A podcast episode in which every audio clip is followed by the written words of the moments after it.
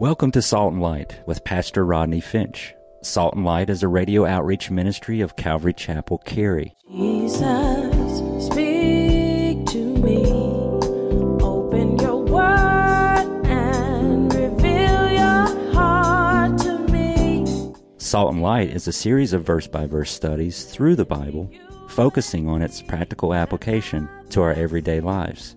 Salt and Light is recorded live at Calvary Chapel, Cary in Apex, North Carolina.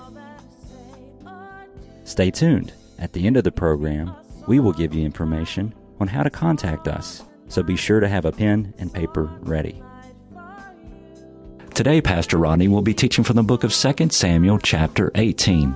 So grab your Bibles and follow along. Now, with today's teaching, here's Pastor Rodney. Now, a certain man saw it in verse 10 and told Joab and said, I just saw Absalom hanging in a terebinth tree. So Joab, you can't make this stuff up. Look. So Joab said to the man who told him, You just saw him? And why didn't you strike him there to the ground? I would have given you 10 shekels of silver and a belt. And the man said to Joab, Though I were to receive 10 shekels of silver in my hand, I would not raise my hand against the king's son. For in our hearing the king commanded you and Abishai and Ittai, saying, Beware, verse 5, beware lest any touch the young man Absalom. Otherwise, I would have dealt falsely against my own life, for there is nothing hidden from the king, and you yourself would have set yourself against me. And Joab said, I can't linger. I can't talk to you. Get away from me. And he took three spears in his hand and thrust them through Absalom's heart while he was still alive in the midst of the terebinth tree.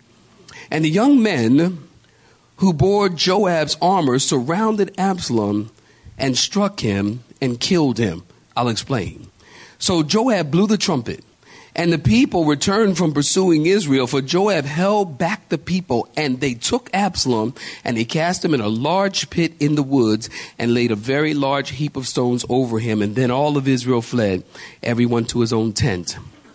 Now Absalom, in his lifetime, had taken and set up a pillar for himself, which is in the king's valley, for he said, I have no son to keep my name in remembrance. And he called the pillar after his own name. And to this day, it is called, what, saints? Absalom's monument. Stop right there. Give me your attention. Absalom's um, met, the Bible tells us, verse 9, met the servants of David. And we don't know how he met the servants of David. We are not given the details there. Perhaps the 20,000 dead men, Absalom is fleeing the scene of the crime comes around the bend and runs right into the servants of David. 2 Samuel 17 tells us that Ahithophel told Absalom not to go to battle. And maybe because Absalom wasn't a great fighter, he definitely wasn't smart. Because if you're going to go to battle, you don't go to battle riding a mule. Amen. He's not a general. So maybe Absalom was trying to get away. The mule went under the tree and Absalom's head got caught in the tree, and he's left there hanging. Josephus, who is a Jewish historian, tells us that his hair was caught by a branch in the tree. chapter 14, we learn that Absalom had beautiful hair. If you were with me in chapter 14, I told you that uh, Absalom is the Old Testament Fabio. He had beautiful, beautiful hair. Beautiful hair. As a matter of fact, the Bible tells us every year he cut six pounds of it and he weighed it. Think about that who goes to battle with their hair blowing in the wind? If he would have put, I mean, I'm reading this, I'm going, why didn't he just put it like, what, what do y'all do with it? You put it in a, a bun. Why you just put like a man bun or something, man? Just put the thing up. And if you would have put it up, you wouldn't have been swinging between heaven and earth by your hair. Who does that? So Absalom's probably proud of his beautiful thick hair and that pride, watch this, that pride left him hanging from a tree. That pride cost him his life, hanging between heaven and earth. The thing you pride yourself in, I'm going to say this and move on. The thing you pride yourself in is the thing that will kill you. Verse 10 tells us a certain man saw it and told Joab, I just saw Absalom swinging from a tree. That's awesome. I just saw Absalom swinging from a tree. Joab said, What do you mean you saw Absalom? Why didn't you kill him? Joab said, I would have given you money and a belt to kill him. The man said, No amount of money would cause me to disobey the king. And he specifically asked not, he was specifically asked not to kill Absalom. Remember, again, verse 5. David said, Be gentle. And the man said, If I would have killed him, we would go back to the camp. The king would say, Who killed my son? And everyone would have said, That guy. And then the king would tell you, Kill me. And you would kill me. And what good would money and a belt do me if I'm dead? Well, verse 14, Joab said, I don't want to talk about it because Joab knew the guy was right. Joab took three spears or javelins and put it in the heart of Absalom. Now, in Hebrew, in the Hebrew, Hebrew language, when the heart is mentioned, many times the heart can mean just the torso. It can mean the entire torso. So, more likely, those spears maybe went into his stomach, and that's considered the heart in Hebrew, because the men then come by and kill him so he wasn't dead. So he put those spears in his stomach area. But note, Joab disobeys the king's command. Now, listen, I want you to listen quick, listen uh, closely. Look at me. Joab, this tells us something about Joab. Joab probably, this is what I feel. Mm, as you read the text, you can kind of see this. David, I believe, lost control of Joab way before this. Joab disobeys the king. David lost control of Joab way before this. 2 Samuel chapter 12, David takes Bathsheba and she gets pregnant, remember? And David tries to think quick and he begins to hatch a plan after several attempts to get Bathsheba's husband Uriah to sleep with his wife. Uriah refused to go in and sleep with her because of integrity. And David then writes a letter and he sends it to who, saints? Joab by the hand of Uriah. And the letter told Joab to put Uriah in the heat of the battle to have him killed. Uriah was one of David's mighty men. And Uriah trusted David. And that's why David wasn't worried that he would open the letter. Joab did what David asked and later learned of the sin of Bathsheba with Bathsheba. And it's probably right there that Joab thought, hmm, I'm going to start making my own decisions. I'm going to start doing what I, what I think is best. So Joab puts three javelins into Absalom against the word of the king, but he wasn't dead. Verse 15 tells us 10 guys finished him off. And again, the sword shall never depart from your house. Absalom's rebellion, Ahithophel's bitterness, and Joab's anger. I think of 1 Corinthians chapter 10, verse 11 and 12, it tells us that those things happened to them, or the scriptures in the Old Testament, the stories that we have in the Old Testament, happened to them for examples to us. So when you read the Old Testament, they're examples to us. We're to learn from them. And they're written down to warn us.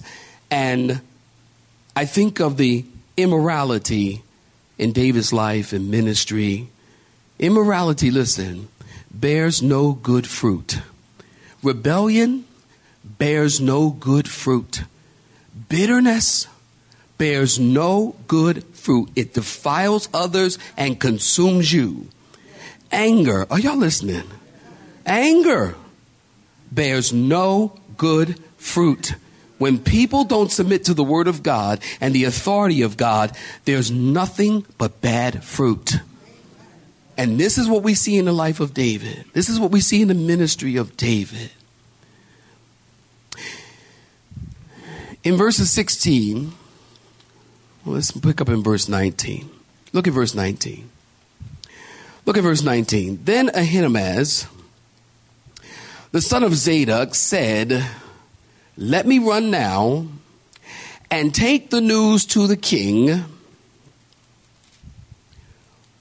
how the Lord has avenged him of his enemies. And Joab said to him, you shall not take the news this day, for you shall take the news another day. But today you shall take no news, because the king's son is dead. And then Joab said to the Cushite, Go tell the king what you have seen. So the Cushite bowed himself to Joab and ran. And Ahimaaz, the son of Zadok, he's a priest, said to, again to Joab, But whatever happens, please let me also run after the Cushite. And so Joab said, Underline this in your neighbor's Bible. Why will you run, my son, since you have no news ready? But whatever happens, he said, let me run. And so he said to him, Run. And then Ahimaaz ran by the way of the plain and outran the Cushite. Saints, stop right there. Give me your attention. The Bible tells us that Joab blew the trumpet in verse 16. Back up a little bit. Joab blew the trumpet in verse 16. That's a shofar. You might want to write that in your margins to stop the bloodshed. And remember, there are more than 20,000 people already dead. Verse 17, they took Absalom and they put him in a pit. Now listen, that is biblical. That's biblical. Parents, this one's for you. Deuteronomy chapter 21, 18 through 21. If a man has a stubborn and rebellious son who will not obey the voice of his father or the voice of his mother, and who, when they have chastened him, will not heed them, then his father and his mother shall take hold of him and bring him out to the elders of the city to the gates of his city. And they shall say to the elders of his city, This, this son of ours, this son of ours, doesn't that sound like parents? This son of ours. Usually, I when my kids do something, I say, "That son of yours." She goes, no, ain't my son, that's your son. Ain't my son, that's your son. This son of ours is stubborn and rebellious. He will not obey our voice. He is a glutton and a drunkard. Then all the men of his city shall stone him to death with stones. And so you shall put away the evil from among you, and all Israel shall hear and fear. So they buried Absalom. The Bible tells us they buried Absalom under a heap and that's justice in God's economy. In the wilderness, in a pit, which was a typical way you bury someone who was despised and a criminal. Listen, Joab had done his best to restore and bring Absalom back to the kingdom, but he refused. And he turned his back on his father and Joab. So, like a disobedient son, they throw his body into a pit and they bury him under stones. Verse 18. Interesting. Absalom, look at verse 18. Just look at it again. Absalom in his lifetime set up a pillar for himself, which is in the king's valley, because he didn't have a son to keep his name. He called the pillar Absalom's monument. Now, when we go to Israel, we, um, we, I don't think we've actually ever stopped there, but we actually circle around there. Absalom's monument is still today in the Kidron Valley. And if you've been in Israel, Israel with us, you know we kind of circle around the Kidron Valley. We were up on the Temple Mount and up on the Mount of Olives. And um, but Absalom's monument is in the middle of the Kidron Valley. You can see it. And uh, when we go there, I might make a point to point it out to you. Uh, Absalom says, "I have no son to keep my remembrance." My name in remembrance. Now, chapter 14, if you're taking notes, saints, chapter 14, verse 27, tells us that Absalom had three sons and one daughter. And it's possible that Absalom's children were killed in the battle. The Bible tells us before Absalom was killed, he set up a monument for himself. Now listen, the world is full of monuments. Monuments of human pride, the Tower of Babel. Monuments of human wickedness, Sodom and Gomorrah. Monuments of human obstinacy and stubbornness, like the temple of the Jews monuments of the great, the gifted, and the good. 1 Samuel 15 12, Saul set up a monument. Monuments are erected to remember someone or something. People are erecting monuments every day. Monuments to your success in business. Monuments to building an empire. Monuments to how gifted you are, maybe in some sport. Monuments to your 401k plan all kinds of monuments. But what about the greatest monument? Huh? The greatest monument that you can set up is to erect a testimony for your family, a testimony for your children. Absalom carved out something to remember him when in fact, listen, we remember that he was a murderer, a traitor, and not a good son. We remember his vanity, that he took pride in his hair. We remember that he hung in a tree. by the thing that he prided himself in. We all remember he was killed by Joab and has no heritage for his children. So, question What do you want people to remember about you? What do you want people to remember about you? How about how generous you are? How about how full of love for God and love for his people and gracious you are toward others? How about how much you cared for other people and put their needs before yours? You see, the real monument is a godly life. Somebody, two people could say amen right there. A real monument is a godly life for your kids and your grandkids. And when you go home to be with Jesus, your kid, because everybody's going home to be with Jesus, right? Uh, or going home or leaving here. Let's say that. Let's say that and get that right. Your kids, what do you want them to say about you when you're gone? Oh, my dad never spent time with me. Well, my mom was never there. Well, we had all kinds of problems in our home. Or, man, we had a lot of money, and I had iPads and iPhone 7 when it came out, and I knew MacBook Air. I had everything, my own room, swimming pool, movie stars. What do you want me to say? Or how about, you know, my dad loved the Lord. My dad loved Jesus. Y'all mighty quiet tonight, but that's all right. I'm going to preach anyway, so y'all sit right there. My dad loved the Lord. My dad loved Jesus. My, my mom loved Jesus. My, my, mom loved other people. We took people in our home. We cared for people. This is a legacy you want to leave your children. You don't want to leave your children a legacy of you have money or you have success, you have wealth. Listen, if you leave your kids something that a lawyer has to settle, you have left them nothing. Let me say that to this side of the room. If you leave your kids with something that a lawyer has to settle, you've left them nothing. You've left them nothing. You might as well leave them nothing. Absalom built himself a monument. He names it after himself. Verse 19, we just read it. Ahimaaz wanted to take David. Go ahead and look at verse 19, peruse with me. Ahimaaz wanted to take David the news of Israel's victory and Absalom's death to David and he really wanted to take it. Look at verse 9. I'm going somewhere. Look at it. Ahimaaz said, Let me run now. Verse 22, verse 19. Ahimaaz said, Let me run now. Verse 22, Let me run also. Verse 23, Let me run. He really wanted to run. So, amen. So Ahimaaz begged Joab. Joab gave in and said, Run, go ahead, get out of here. Verse 23 Ahimaaz took the route through the valley of Mahanaim and outran the Cushite. It was about three miles to run to where David was in Mahanaim. Did you get this? Ahimaaz is running, but he has no message. The Cushite is running with a message.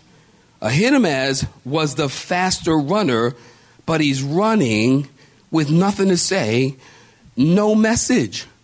Look at verse I want to read verse 24 again. Look at verse 24. Now, David was sitting between the two gates. Or did I read it already? Look at it.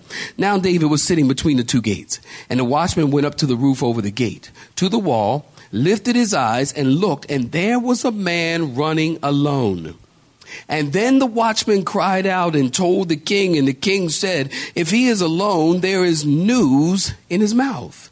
And he came rapidly and drew near. And then the watchman saw another man running, and the watchman called to the gatekeeper and said, There is another man running alone. And the king said, He also brings news. And so the watchman said, I think the running of the first is like the running of Ahimaaz, the son of Zadok. And the king said, He's a good man and comes with good news. And Ahimaaz called out and said to, to the king, All is well.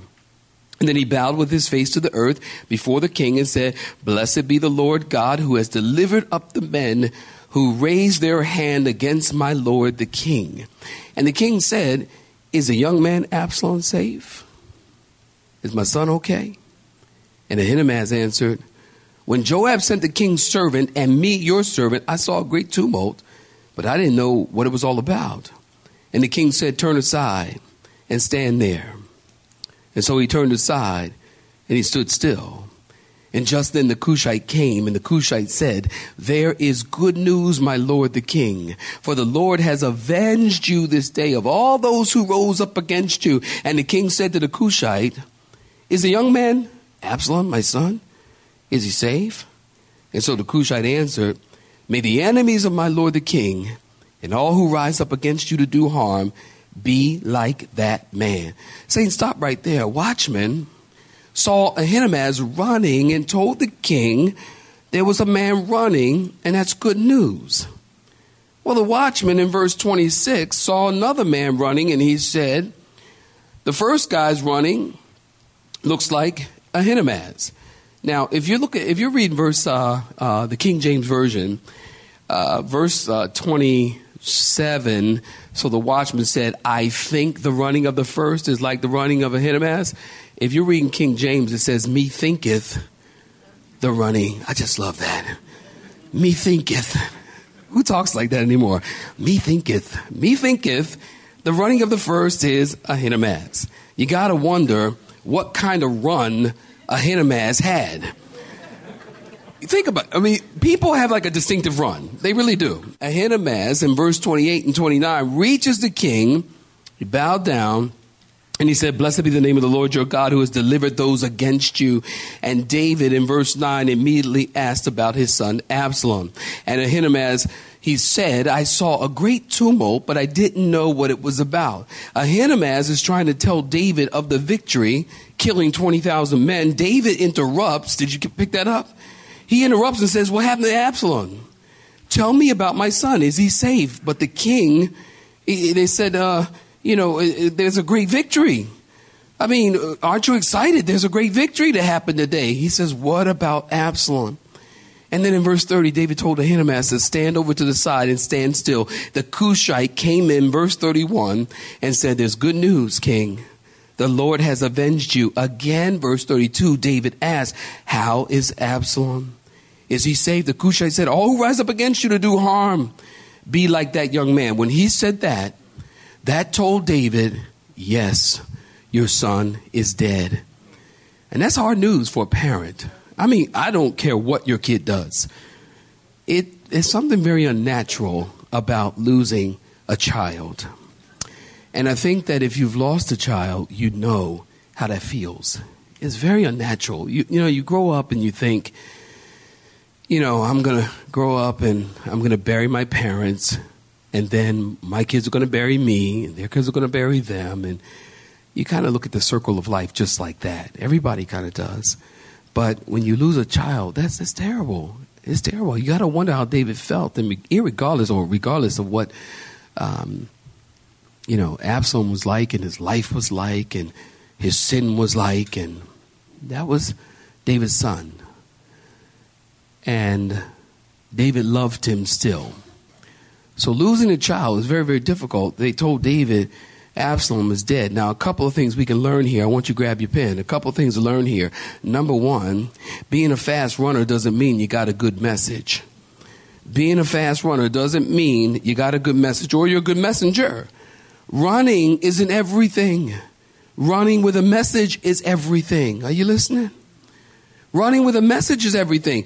Ahinamaz was a fast runner but he's running with no message. And many believers are just like that. They're running, but they're not equipped. They're running, but they have no message. They're ready to serve and they're zealous, and but they don't have a message. That's like trying to fulfill the Great Commission, but forgetting to take the gospel with you. You have no message. Many people want to look important, but they don't have a message. They want to preach from the pulpit, but they don't have a message they get saved and they learn a little bit about the scripture and they think that they're ready to take over Wednesday night. They don't have a message. They're running in vain.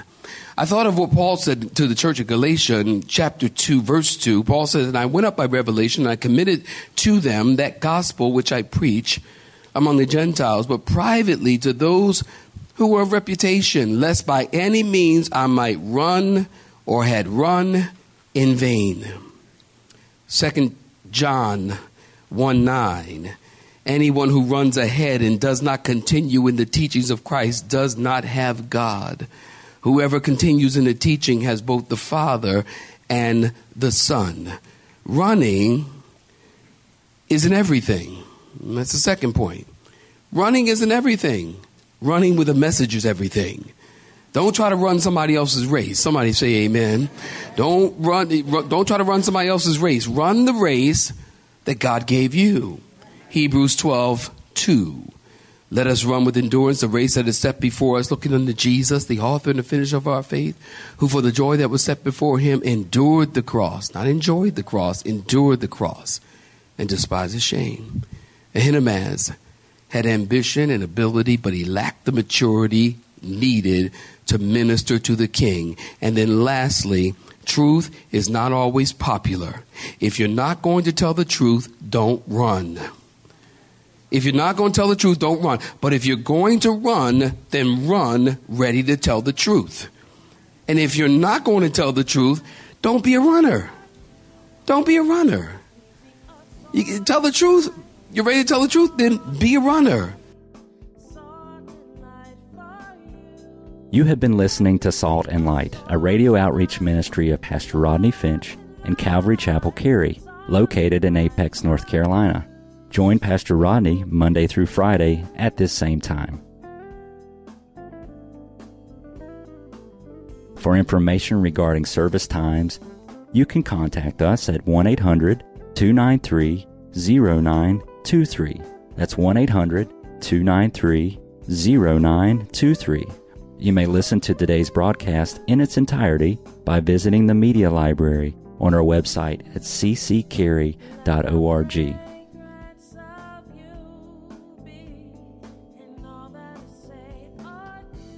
We would like to thank you for tuning in to Salt and Light and pray that you have been blessed. Until next time, may you be salt and light.